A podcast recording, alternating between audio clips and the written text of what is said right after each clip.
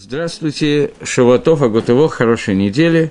У нас урок номер 24 по смыслу заповедей, и мы находимся в разборе некоторых мецвод Пейсаха. В прошлые два раза мы обсуждали 10 казней, и сегодня немножечко поговорим об остальных мецвод Лайла Седер, может быть, всех, может быть, не всех, как получится. Э, если вы помните, то в прошлый раз мы обсуждали связь между десятью казнями и десятью речениями, которые создан мир. Сегодня я хотел поговорить про несколько мецвод Лайла Седера, которые связаны с едой. Поскольку Лайла Седер – это вообще такая не очень понятная сама по себе вещь, то начнем даже не с еды, а с такого момента – что существует понятие заповеди «не делай» и заповеди «делай». Заповеди «не делай» они соответствуют ночи, заповеди «делай» соответствуют дню. То есть, днем тоже запрещено нарушать заповеди, и любая заповедь «не делай» она существует днем. Но заповеди «не делай» остаются и ночью тоже. Большая часть заповедей «делай», во всяком случае, почти все заповеди «делай», связанные со временем, они связаны с днем – ночь – это время, когда, в принципе, человек спит. В принципе, суть ночи – это сидеть и ничего не делать. Еще лучше лежать и спать и ничего не делать. Но главное в ночи – это не делай. Главное в дне – это делай, осуществлять. У нас есть такое правило, которое говорит, что когда встречается митсва асе и лота асе, митсва делай и митсва не делай, то митсва делай отодвигает митсву не делай. Поскольку митсва делай, митсва се. То есть я, надо, наверное, привести пример, чтобы объяснить это.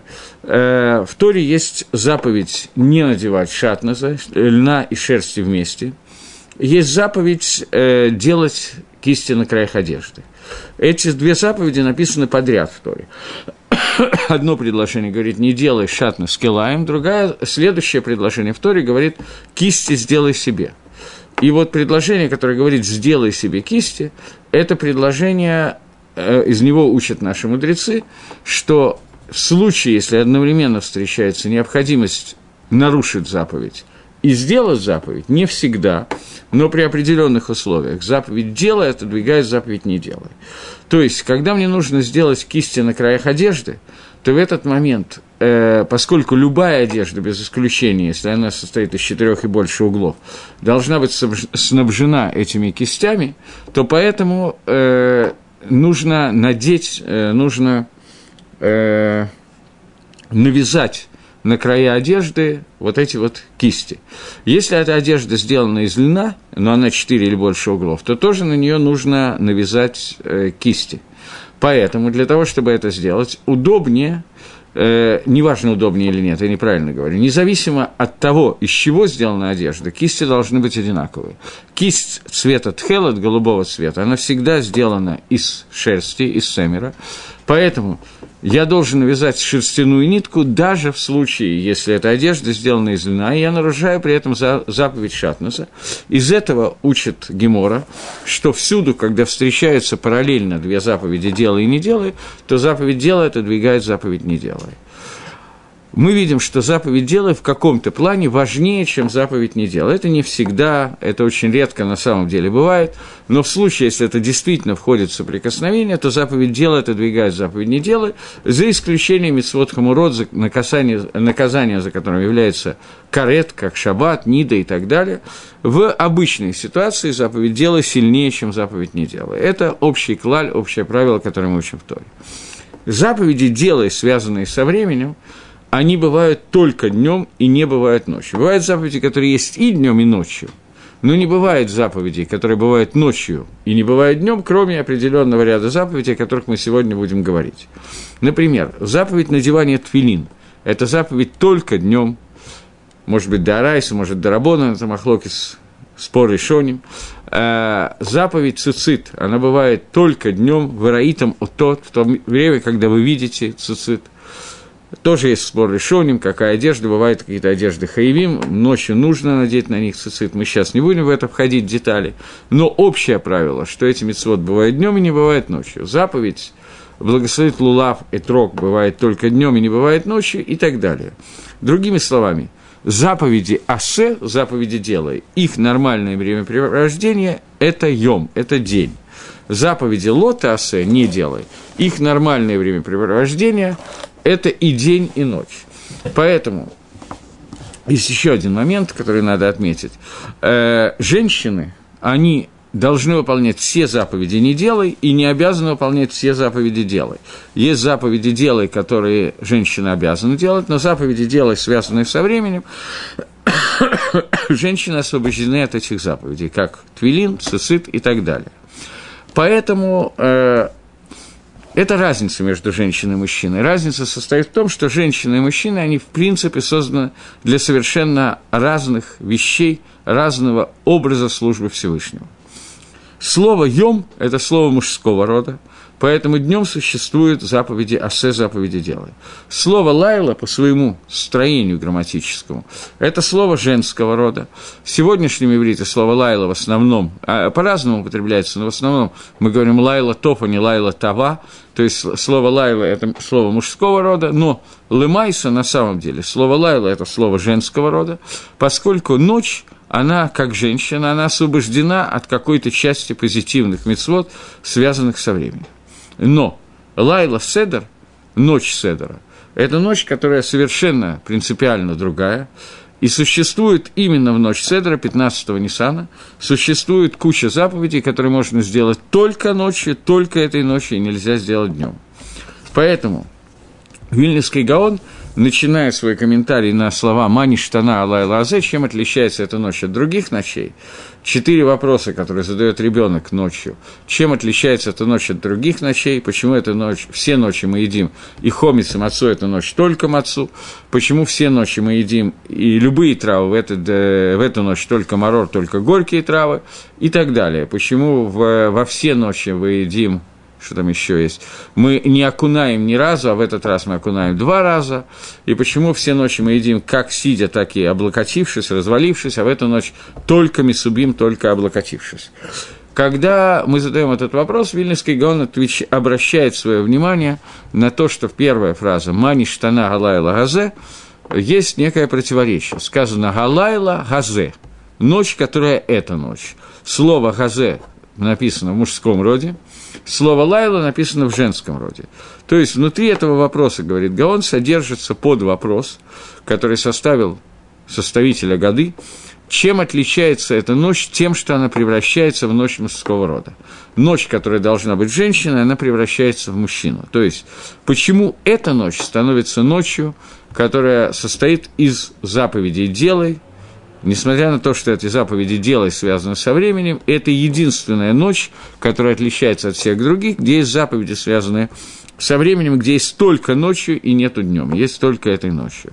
И вся Агада является ответом на этот вопрос, и 10 казней, которые мы рассказывали, два урока обсуждали, и все остальные вещи, которые описаны в Агаде, когда мы рассказываем о Исиат Мицраем, о выходе из Египта, это причина того, что эта ночь становится принципиально другой ночью, переходит в разряд ночи мужского рода. Почему это происходит? Потому что эта ночь изменяет суть всего Амисраэля, это Исиат Мицраем, это рождение народа как народа и подготовка, подго... э, начало приготовления народа к получению Торы – и так далее. Теперь в эту ночь есть несколько мецвод. И эти мецвод, кроме Агады, кроме рассказа о выходе из Египта, из Египта, эти мецвод, это мецвод в основном связанные с ахилой и штией, с едой и питьем. Есть таканада рабанан, установление наших мудрецов, пить четыре бокала вина. Есть иногда во время храма она, безусловно, была Дарайса, заповеди Истории, сейчас Бупаштас – это заповедь от Рабанан, заповедь есть Марор, есть заповедь еды мацы, которая и сегодня тоже это заповедь Истории, и есть э, заповедь Корбан Пейсах, еды жертвоприношения Пейсах, которая во время, когда был храм, существовала, это была заповедь Истории, сейчас мы не выполняем эту митсву, поскольку у нас нет храма и нет жертвоприношений. Но, тем не менее, обратите внимание на то, как много заповедей просто покушать существует э, в эту, именно в эту ночь. Это заповедь «делай», связанные со временем, и я хочу обратить на них внимание. Прежде всего, Мы знаем, что понятие Саудат Митсва, понятие трапезы, посвященной Митсвы, у нас существует далеко не только в Пейсах. Мы раз в неделю делаем три трапезы шаббата, которые посвящены Ахиле, еди Шабата. Мы делаем еще какие-то вещи, связанные с э, Лайла Седером, э, с едой, которая является митсвой. Это Сауда Бармитсвы, Сауда Педиона Бен, Выкопа Первенца, Сауда Бритмилы и многие другие трапезы, которые являются Саудат Митсвой. Мы делаем и выполняем митсву кушая. Но на сегодняшний день нету ни одной заповеди кушать, которая есть которая была бы создана Рабоном, или Тора, или Рабоном, таким образом, что Рабонан бы установили на нее броху, благословление, кроме нескольких видов еды в Лайла Седер. В обычное время, когда существовал храм, на жертвоприношение тоже надо было произнести броху, э, благословен Всевышний, который осветил нас своими заповедями и заповедовал нам кушать жертвоприношение. Сегодня понятно, что у нас немножечко проблематично с жертвоприношениями. Поэтому сегодня нам надо вместо брохи на жертвоприношение броху, которую мы говорим на еду, это бывает, насколько я сейчас помню, это бывает только в Лайла Седер. Когда мы говорим две брохи на еду, первая броха на Ахилат Маца, Борохата Ашем Элакейну Мела Алам, благословен ты Всевышний Царь Вселенной, который осветил нас своими заповедями и заповедовал нам, Китшан Вайсута, Вацивану, Алихилат Маца, кушать мацу, и второе, вторая заповедь, о которой мы говорим, броху на еду, это заповедь Ахилат Марор, заповедь еды Марора. Во время, когда существовал храм, мы говорили еще одну о Шеркитшану Вицвата Вицивану, Ахоль Корбан Пейсах. Мы говорили броху о Шеркитшану, который осветил нас своими заповедями, на еду жертвоприношения Пейсаха. И заповедь Марора в то время была Дарайса, заповедь Исторы, так же, как Корбан Пейсах и Маца. Сегодня Марор, по большей части мнения, Ахилат Марор – это заповедь Дарабанан, но, тем не менее, на нее осталась браха, и во время чтения пасхальной агады мы говорим о Шеркет Шановой свойству Цивану Аль Ахилат Марор. Поэтому начнем сейчас с Марора, и потом перейдем постепенно к Маце, и если успеем, то закончим четырьмя косами – четырьмя бокалами вина, который тоже является заповедь Дарабоном, и достаточно странная заповедь. Совсем немного времени прошло с Пурима, и мы знаем, что в Пурим существует заповедь напиться до состояния, когда мы не различаем это между Аманом и Мардыхаем. Э, в Пейсах заповеди напиться нету, но при этом мы должны выпить четыре бокала вина, которые бы паштус, пшада пашут. Простое объяснение, что это вино, а не сок. Тем, кому тяжело пить вино, пьют сок. Тем, кому не тяжело пить вино, пьют вино, и понятно, что 4 бокала вина, грубо по 150 грамм, даже по мелкому разряду, по 86 грамм каждый стакан, безусловно, они пьянят человека, безусловно, человек немножко пьянеет от этого количества, может быть, не очень сильно, но дин шикор, дин опьянения у него есть, и это тоже достаточно непонятная вещь, что это мы видим второй раз – Пурим – это, понятно, что заповедь Дарабона, но мы немножко обсуждали смысл этой заповеди. Но почему в Пейсах человек должен быть немножко опьяневший? Если у нас будет время, мы поговорим об этом, если нет, в следующий раз. Но начнем мы с заповеди Ахилат Марор. Потому что она немножко раскрывает и свет, и на Ахиломасу тоже. Сегодня я только хочу, до того, как мы поговорим про Марор, я хочу отметить, что на сегодняшний день есть, когда нету храма, есть всего два раза в году мицва, заповедь кушать. Это заповедь кушать кизайт маца, заповедь истории, я подчеркиваю. Это скушать кизайт мацу в Лайла Седа, это заповедь истории. И вторая заповедь истории – это есть в Эриф Кипр. Еда в Эриф Кипр. Больше заповеди еды истории нету. В шаббат, три сауды шаббата, это заповедь Мидрабонан, и заповедь «онек шаббас», получать удовольствие от шаббата. Поэтому человек, который получает удовольствие от того, что он постится, он не обязан есть шаббат. Во все остальные емтовы, которые есть, есть заповедь Дарабонан, есть, может быть, даже есть э, мясо, может быть, выпивать кос вина, это сложный вопрос. Но в любом случае, заповедь из Торы кушать сегодня – это заповедь Ахилат Мацы и заповедь Вериф Йом Кипур – тоже кизай чего-то съесть. Это два дня, когда Тора заповедует нам кушать. И понятно, что на этом надо остановиться отдельно, но тем не менее, я хочу начать с заповеди Марора, Почему заповеди Марора? Потому что она немножечко раскрывает понятие всех видов еды, и попытаемся разобраться с этим вопросом. Во-первых, мы говорим, что Ашер Китшану Бамитсвойсов, благословен ты Всевышний, который светил нас своими заповеди и заповедовал нам Аля Хилат Марор – кушать горькие травы. Бедеврей Зогар, Видра Раба, это часть Зогара, сказано, что заповедь Ахилат Марор пришла, впрочем, отцы тоже, но Ахилат Марор особенно, пришла для того, чтобы скажем так, и мацы, и марора. Не будем пока делать разделение, есть какое-то разделение между ними, но не самое принципиальное для нас.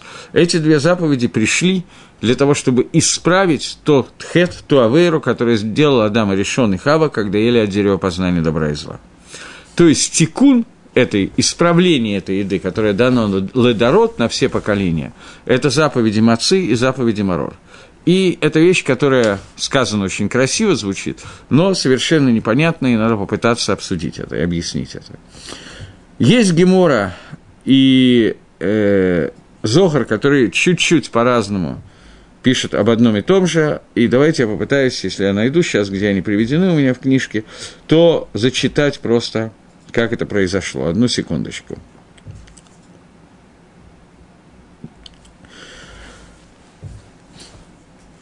Безогар приведено так, что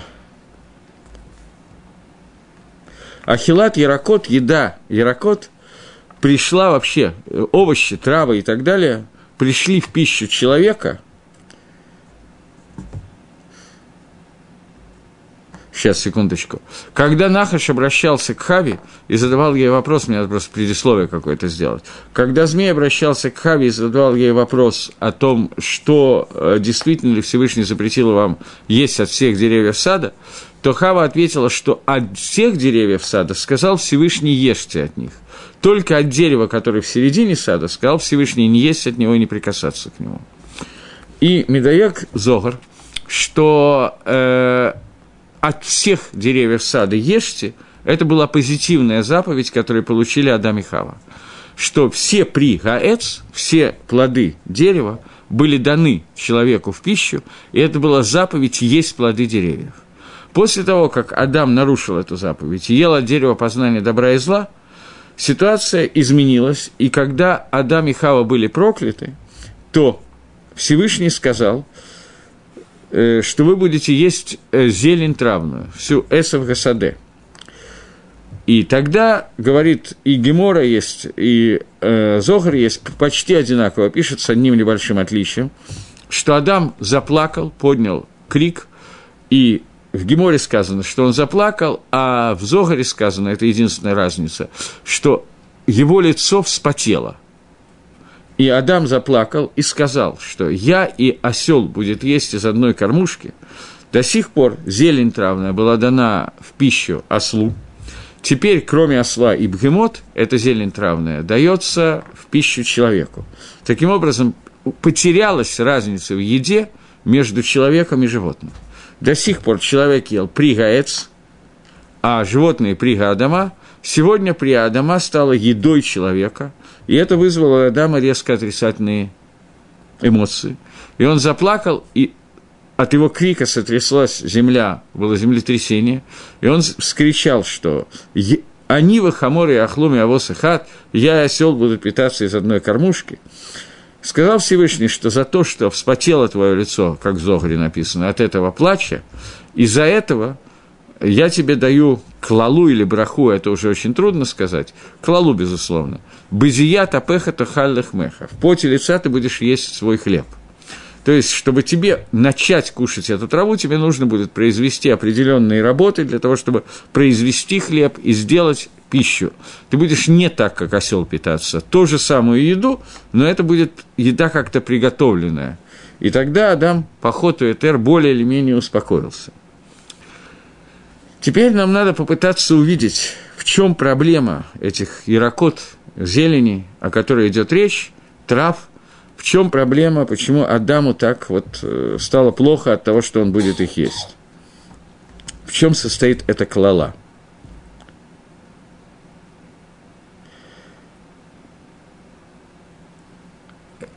Адам, пока он находился в Ганедане, есть мидраж, который говорит, что ангелы давали ему вино и мясо. И есть суким в Торе, которые говорят, что Адаму было запрещено мясо в пищу.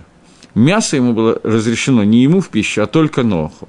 Был какой-то вид мяса, который был в Ганедане, но после изгнания из Ганедана до Ноха, от Адама до Ноха мясо было запрещено в еду. Мясо дано было разрешение только во время, когда Ноха было разрешено, сокращено время жизни человека, разрешено мясо, и был раскрыт еще один аспект Торы, в связи с которым нужно было есть мясо. До сих пор Адам должен был питаться только при гаец, только плодами деревьев, и в качестве клалы он, должен, он мог есть то, что, то же самое, что ест осел, ту же самую пищу. Теперь надо попытаться проанализировать это каким-то образом. Чем отличается животное от человека, мы более или менее должны понимать. Человек, который называется медабр, человек, который называется разговаривающий, он создан по образу и подобию Всевышнего. Соответственно, еду, которую он ест, он должен есть не с той целью, с которой еду ест животное. Животное ест еду, как мы говорили уже, когда говорили про казнь саранчи, про казнь дам, крови и так далее. Еда, которую ест животное, это еда, которая дает какую-то энергетику, превращает то, что они съедают, в животную душу, в кровь, и ничего, никаких искр лакута, святости нету в этой еде и быть не может. Еда, которую ест человек, она изначально направлена на совершенно другую ступень. Еда, в принципе, должна быть авойдой, должна быть службой Всевышнему. Человек, который ест еду, он должен ее есть для того, чтобы у него были силы служить Всевышнему, и для того, чтобы он Смотрите, мы этого сейчас не видим, и никто из нас не может этого видеть, это очевидная вещь. Я боюсь, что те, кто скажет, что они это видят, они обманывают тоже, но не гарантирую. Может быть, кто-то и может это видеть. Я не могу совершенно точно. Но Знать это мы можем. Боедиот, который написан в Торе, который мы не чувствуем, но извлекаем из Торы. Любая еда, которую мы едим, обладает какими-то искрами святости. И мы соединяем материальный мир с духовным, и это, в общем, должны быть каванот нашей еды, что когда мы съедаем каждый кизайт, который мы съедаем лышем шамаем, для того, чтобы соединить его с Творцом, мы действительно поднимаем какие-то искры святости, которые рассеяны в мире, и соединяем их с определенными элементами мира, воссоединяем его с миром Ацилус. Но понятно, что ощущать этого мы не можем сегодня в большинстве своем, думаю, что на все 100%, но, скажем, на 90%, чтобы никого не обидеть, мы этого не можем ощущать. Но, тем не менее, мы можем знать и понимать это, и у нас должна быть кавана – не только, эта каванат в идеале тоже должна быть, что вот сейчас я съедаю кизайт какой-то пищи для того, чтобы соединить материальный мир с духовным. Но, кроме этого, должна быть еще одна кавана, как это работает. Шламу Амелах, который я это уже говорил на уроке, но много времени назад на уроках по интернету, но я должен повторить, потому что иначе будет непонятно, о чем идет речь с Марором. Э, Шламу Амелах сказал, что когда его спросили, в чем состоит, в книге Мишлей, в чем состоит основная мудрость Тора, он сказал «Бахоль драхей хадаегу». Надо познать Всевышнего во всех его путях. И объясняет Гемора, что не имеется в виду, что значит во всех путях. Есть три вида путей человека. Запрещенный, мицва и разрешенный, средний. Есть то, что нельзя, есть то, что обязательно, есть то, что хочешь делаешь, хочешь не делаешь. И вот в этом хочешь делаешь, хочешь не делаешь, написал Шлама Амелах, что это основная задача человека познать Всевышнего в этих путях. То есть речь идет о человеке, который уже полностью подчиняет свои цели, свою жизнь тому, что все, что он делает, является митсвой. Он не делает ничего, что не является, что является авейрой. Как только он видит митсву, он бросается на эту митсву, как собака на кости, тут же выполняет. Но существуют еще некоторые вещи, которые не являются ни митсвой, ни авейрой. Это ршут, вещи, которые являются ршутом. Когда человек занимается вот этими вещами, он должен это делать лышем шамаем во имя Всевышнего. Это еда, питье и так далее. Безусловно, есть еда и питье, которые являются митсвами. Это очень мало видов еды и питья. Это шаббат, это Йомтов, это Пейсах, это Эриф Йом и иногда бритмила и бармицу митсу, иногда нет, в зависимости от ситуации, свадьбы и так далее. Но икор еды, которую человек ест, он ест не лошем митсва, бедерихкла, обычно так происходит. Он ест просто потому, что он голодный. Во время гемора человек ел два раза в день, утром один раз, вечером другой раз. Сегодня принято трехразовое питание, некоторые еще четыре раза посередине, чтобы не похудеть ни в коем случае, и так далее. Но в любом случае, большая часть еды, которую мы съедаем, мы съедаем, потому что мы хотим кушать, ни по какой другой причине. И это не является запрещенной вещью. Но говорит Шламу Амелах, что когда мы едим разрешенную пищу, не надо говорить о том, что я не могу есть некошерной пищи, это очевидно. Речь идет о том, что когда я ем разрешенную пищу, я должен есть ее лошем шамаем во имя небес, а именно э, Шломо Мелах не объясняет, что имеется в виду. Это уже объясняет Гемора и некоторые книжки по Каболе. Книги по Каболе говорят о том, что я должен есть, имея в виду, что в каждом кизайте, который я съедаю, есть нецесот к душе, о которых я только что говорил, искры святости, я должен их соединить с Творцом приблизить материальный мир к духовному, соединить их. А книги по Нигла, по открытой части Тора Гемора говорит простую вещь, что когда я ем, я должен есть с кованой, с намерением, чтобы я набрался сил для того, чтобы у меня были силы служить Всевышнему. Когда я ложусь спать, я должен ложиться спать с кованой, чтобы я выспался, у меня были на завтра силы служить Творцу и т.д. и т.п. и тому подобные вещи. Беколь драхейха Но, безусловно, что существует понятие, атрибут еды, который является едой митсва. И безусловно, что атрибут еды, который становится митсва, не то, что я могу есть, могу не есть, а я выполняю митсву, когда я ем, то в этом случае я выполняю, еда имеет какой-то совершенно другой уровень. Так, таким видом еды является еда марора. Горькие травы, которые мы едим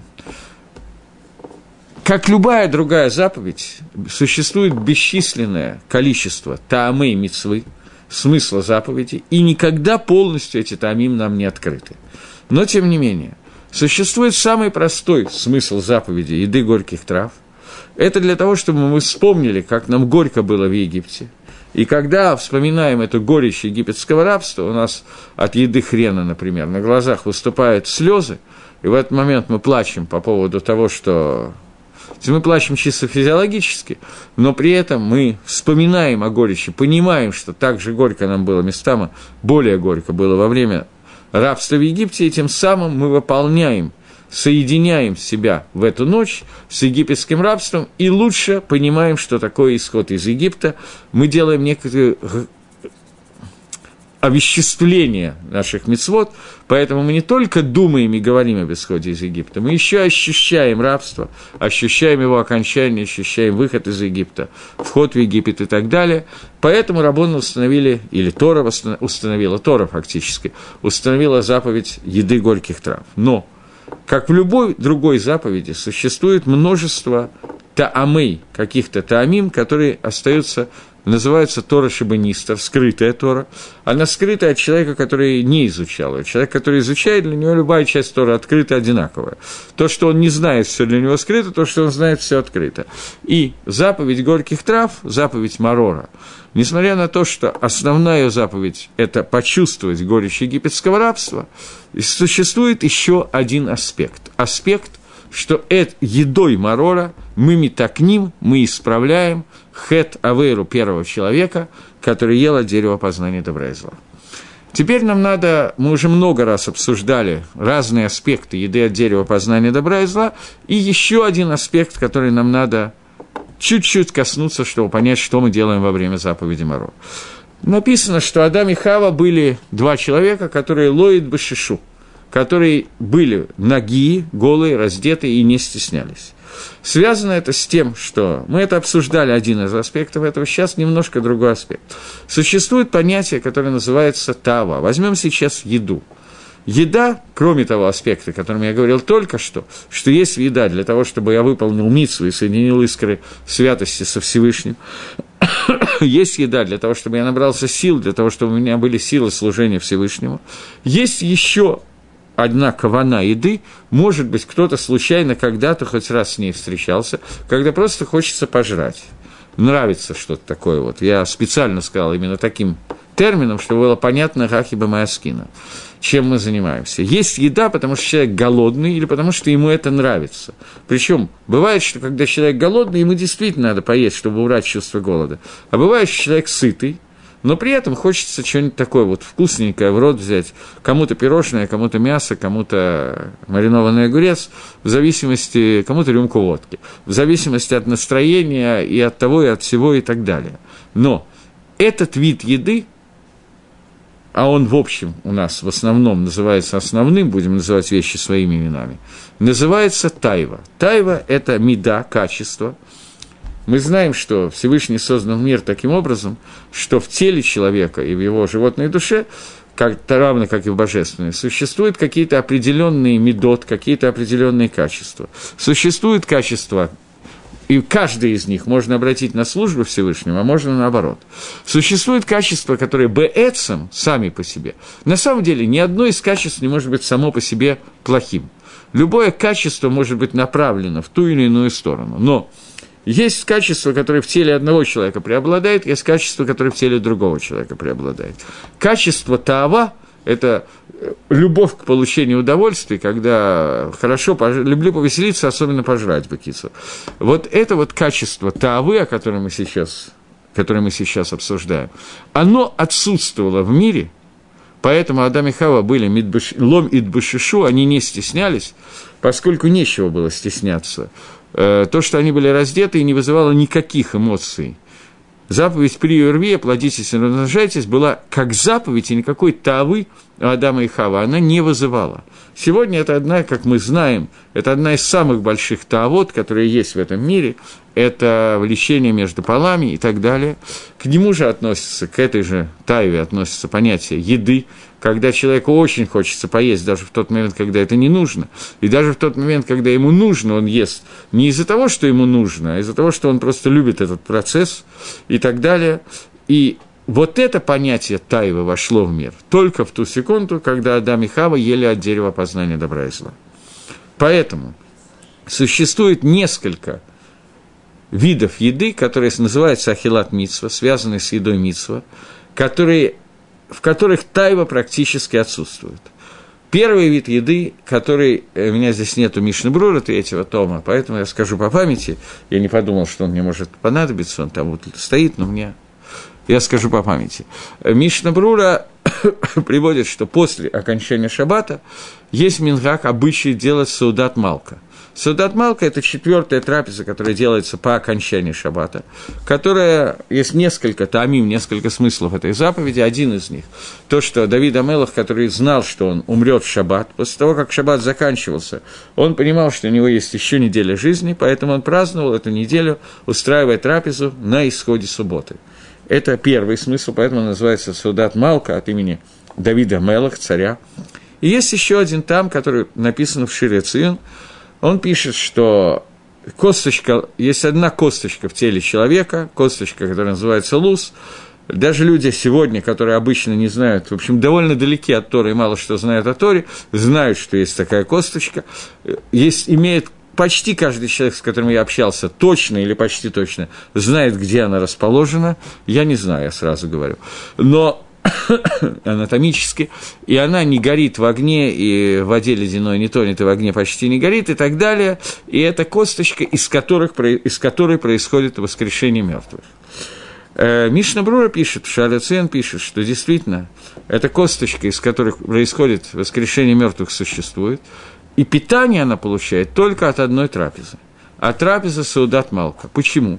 Потому что эта трапеза была сразу после Шаббата – и эта трапеза, э, то есть поскольку Всевышний сделал так, что есть один орган человеческого тела, вот эта косточка, габла де гарми, она оризально называется, это вот косточка, которая существует, которая получает питание только от еды, которая бывает раз в, в, в неделю в Муцей Шаббат, то поэтому, когда Адам и Хава ели от дерева познания добра и зла, то все тело получило питание, кроме этой косточки.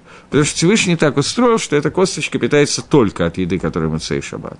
И там этого, смысл этого, то, что после шаббата, после трех трапез, человек обожрался уже настолько, как правило, как некоторые животные с определенными признаками кашрута, но не всеми.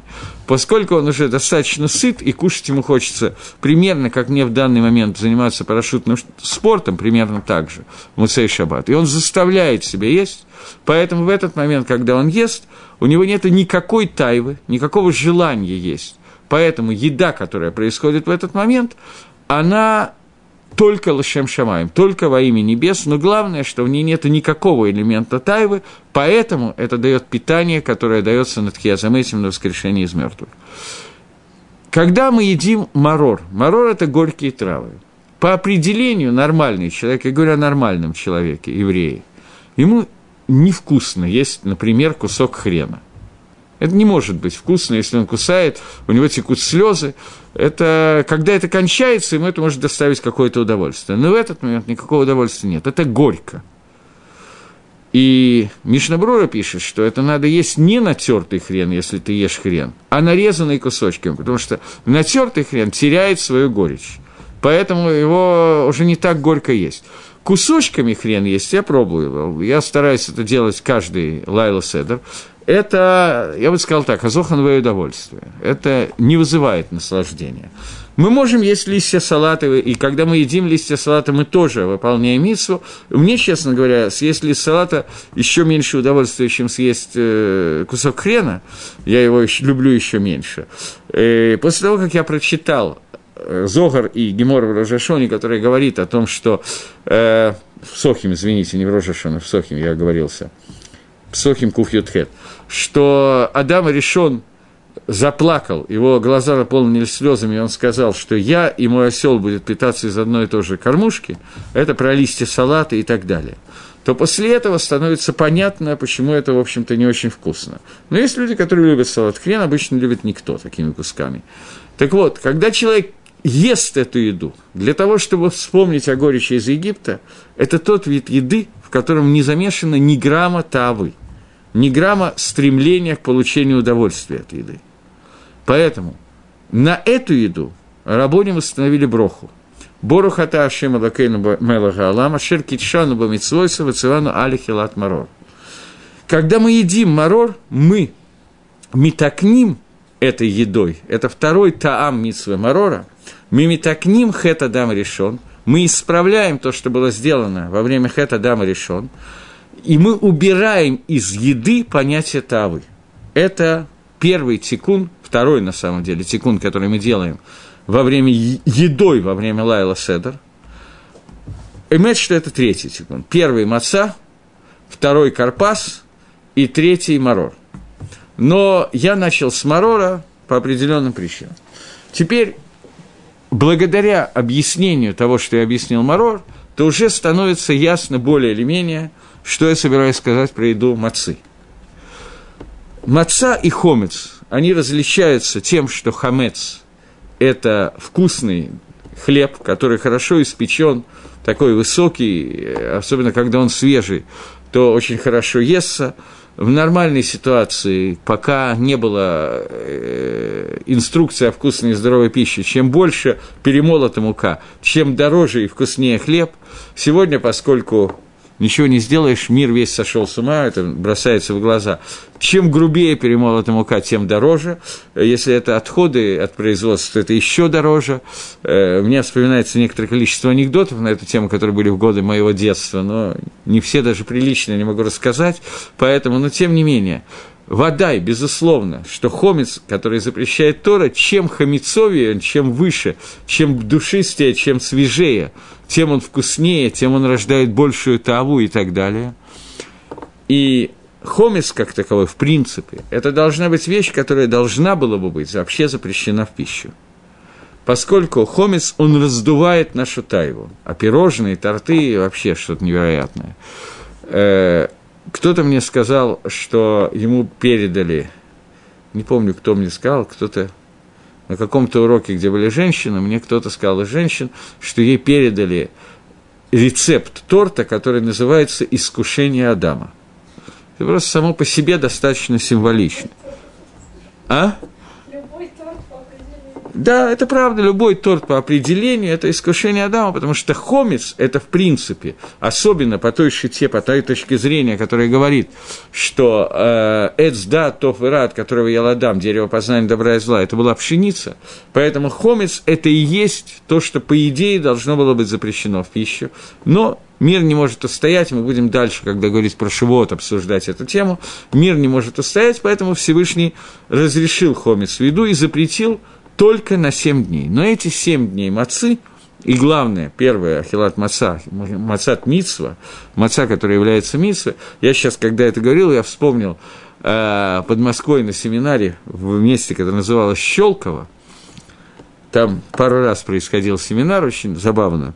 Там столовая была, наверное, из всех, где я был на семинаре под Москвой, самая грязная из всего, что можно себе придумать само помещение было старое, и просто там не было, то ли не было уборщицы, то ли она так убирала, я не знаю. Там было невероятно грязно, и клеенки, которые стояли, лежали на столах, мы покупаем каждый раз клеенку перед семинарами, застилаем столы, э, где-то к середине семинара к ним уже просто прилипали вещи, поскольку там не очень сильно следили за гигиеной, скажем так. И там были какие-то картинки, которые висели по стенкам, поскольку из скромности и так далее эти картинки были убраны, и убраны были в гардероб. А поскольку семинар был летом, то гардеробом никто не пользовался, вот меня ребята привели в гардероб, чтобы показать эту картинку. Картинка такая, стоит, э, ну, это как бы, даже я бы сказал, достаточно скромно нарисованная картинка Адама и Хавы. Стоит Адам с яблоком в руке, Хава поливает на него из кувшина, и надпись «Гигиена прежде всего». Это особенно было забавно в этом доме отдыха Щелково, но, тем не менее, гигиена прежде всего. Так вот, искушение Адама состоит в том, что еда превращается, один из аспектов, я уже несколько других аспектов говорил, еда превращается в таву, в желание к получению удовольствия. Маца отличается от хамеса тем, что она насыщает, но она не дрожжевое тесто, которое взошло – она лепешка, которой можно насытиться. И на самом деле, несмотря на разговоры о том, что человек любит мацу, некоторые, многие люди говорят, что они очень любят мацу, маца, бепаштус – это абсолютно безвкусная вещь, которую просто кушаешь, потому что есть митсва кушать мацу. Э, она может быть вкусна одну неделю, но если постоянно не будет хлеба и постоянно есть мацу, то я думаю, что через очень короткое время человек взвоет. Потому что тайва отсутствует практически, ну, не, не на том уровне, как марор, понятно, но это именно для насыщения без вкусовых добавок. Понятно, о чем идет речь. Поэтому ахилат маца – это ахила, которая пришла тоже негит тавы, которая была. И вот это вот ахилат маца, о которой мы сейчас говорим, это чуть не единственная сегодня заповедь истории, которую мы делаем через еду. И когда мы едим мацу, первый там заповеди, который написан прямо в Торе, что мы это делаем, потому что тесто не успело закваситься из-за скорости, с которой Амисраэль должен был выйти из Египта, потому что Бехипазон в спешке Амисраэль выходил из Египта. И второй там этой заповеди, может быть, вначале еще несколько слов о первом таме надо все-таки сказать, что э, спешка, которая была при выходе из Египта, она была связана с тем, что у них было время, в принципе, они могли задержаться на 10 минут, ничего не произошло еще. Но при этом, как только Амисраэль получил разрешение на выход из Египта, нужно было тут же покинуть Мицраем для того, чтобы идти к получению Торы и через 49 дней прийти к получению Торы к празднику Шивота. Поэтому мацу, которую они взяли с собой, она олицетворяет вот эту вот спешку – когда мы не уделяем внимания материальности мира и берем из материального мира только то, что нам необходимо, для того, чтобы дойти до духовной сущности, до получения Тора. Это суть мацы, это там мацы, смысл мацы, написанный в Торе. Еще один смысл, который мы сейчас обсуждаем, это то, что дерево, от которого ел Адам решен, это дерево познания добра и зла, по одному из мнений Гемора, это именно хита – и маца – это то, что сделано из пшеницы, антихамец, то, что против хомица, мамаш антихамец. Хомец – это сеор шабейса, есть некий малахамавец, сам, ангел смерти, эрифраф, все это разные слова, обозначающие одно и то же, то, что примешивается к Амисраэлю, и приводит к тому, что Амисраэль превращается э, в то, что он берет немножечко из того, откуда ему не надо брать, соединяется с другими народами. Это эрифрав, который входит в него, это хомец, это э, дрожжи, закваска. А Мисраэль э, получает Ецаргару, которая входит внутрь его, и это тоже закваска, это сор, все это одно и то же, и это, он же ангел смерти. И в результате происходит золотой телец, в результате происходит то, что мы не делаем полностью того тикуна, который должен быть сделан, но еда мацы, маца как таковая, где нету, где мы проследили за тем, что нету ни крама хомица, она способствует тому, что мы можем материальность этого мира соединить с духовностью на совершенно другом уровне. Бесифрей Кабала сказано в разных книгах, это сказано, я не знаю, что из них Макор, Макор если это из Зогара или нет, Аризаль это приводит, но из Зогара или это откуда-то из другого, я просто не знаю. Я не самый большой специалист в книжках по Кабале. Так вот, Аризаль приводит, что э, если мы съедаем мацу с нужными каванот, с нужными намерениями выполнить мицу, о которых мы сейчас говорим, то тем самым мы поднимаем все, все разы, когда мы кушали в течение года, не лошем шамаем, не моего небес, и кушали с тавой, с желанием просто пожрать, то мы поднимаем всю нашу еду и соединяем ее с Всевышним, и вот этот кизайт мацы обладает свойством перевернуть всю нашу еду и соединить их со, ее со Всевышним. Подобно тому, как молитвы, которые мы молимся в Йом-Кипр – они соединяют молитвы всего нашего года, которые были сказаны без надлежащей каваны, и соединяют ее, и эти молитвы соединяются Всевышним. Также заповедь еды мацы сегодня может соединить всю еду, которую мы ели с ненадлежащими каванот, и поднять все нацисот к душе, все искры святости, которые мы не успели поднять в течение года, и соединить их с Творцом это и есть, если мы подумаем немножко, это и есть то, о чем я говорил в начале урока, что мы берем и исправляем этими двумя видами еды хет Адама и Решона, грех первого человека и его еды, когда в нашу еду вошла Таава, и теперь мы употреб... направляем ее наверх. Окей, мне осталось четыре бокала, четыре бокала, которые мы пьем в Пейсах. есть несколько аспектов этих вещей, и стандартный аспект, я думаю, вы знаете, что есть четыре лашона геулы, что четыре языка освобождения, которые указаны в Торе, это соответствие этих четырех э, слов установили наши хахамим четыре бокала вина, четыре раза по рвису мы выпиваем, но я хотел остановиться немножко на другом, что, в принципе, есть галахами фрешет, что человек, который выпил рви вина, он не может, э, он не может э, быть шалех цибуром, он не может, э, если он рав, отвечать на вопросы по Галахе и так далее. У него есть закон, что он шикор, что он пьян. Это, ну, как бы, какой-то человек может сказать, что он от 150 грамм вина не пьянеет и так далее, но закон такой, что после этого у него закон, что он пьяный. Если мы выпьем 4 коса вина во время трапезы, во время Лайла Сеттера, то безусловно, что здесь тоже присутствует аспект шикрута, аспект пьянства. И если в Пурим мы говорили, что аспект шикрута, он достаточно понятен, понятен, на, на каком-то уровне он понятен. Мы говорим о том, что Геула Пурима, освобождение Пурима пришло из столь высоких сфер, что человеку недоступны эти сферы, поэтому он пить должен до такого состояния, чтобы он понял – как пишет Шло Акадош, Тейлу Ходабрит, пишет, что когда человек выпивает, пьет в Пурим, он должен напиться за состояние, когда он не различает между Барух, Мардыхай и Арур Гаман, поскольку Аман – это ситра охра, это обратная сторона, Мардыхай – это ситра декдуша, это святость, Макор, источник святости к душе, он один и тот же. Поэтому человек должен допиться до такого состояния, чтобы он понял, что нет разницы. Где-то в самом верху нет разницы между Аманом и Мордыхаем, и то, и другое исходит из, шесть, из четырех буквенного имени Всевышнего, Юткой и Вавкой. Имя Малаха Мавита, которое состоит из двух букв Самих и Мем, Буква Самих, она делится на букву Каф и Вав, 26. Буква Мем, Софита, это тоже Каф и Вав, тоже 26.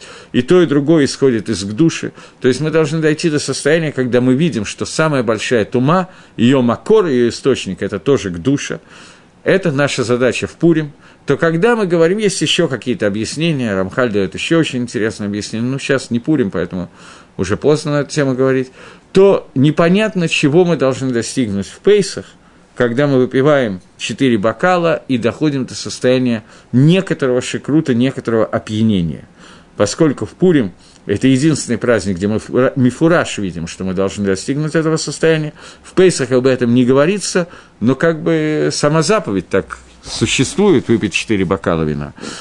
И в связи с, том, с тем, о чем мы сейчас говорим, что вся еда Лайла Седера, это еда, направленная на то, чтобы мы этой едой были метакним, исправляли хэт Адам решен, надо попытаться увидеть, как вино может тоже литакен этот хэт Адама решен, и это не так легко сейчас сразу сказать. Окей. Секундочку.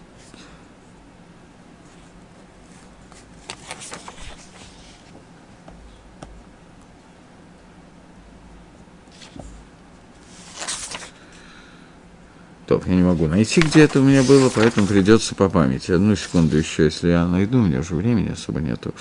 Оп-оп-оп-оп-оп.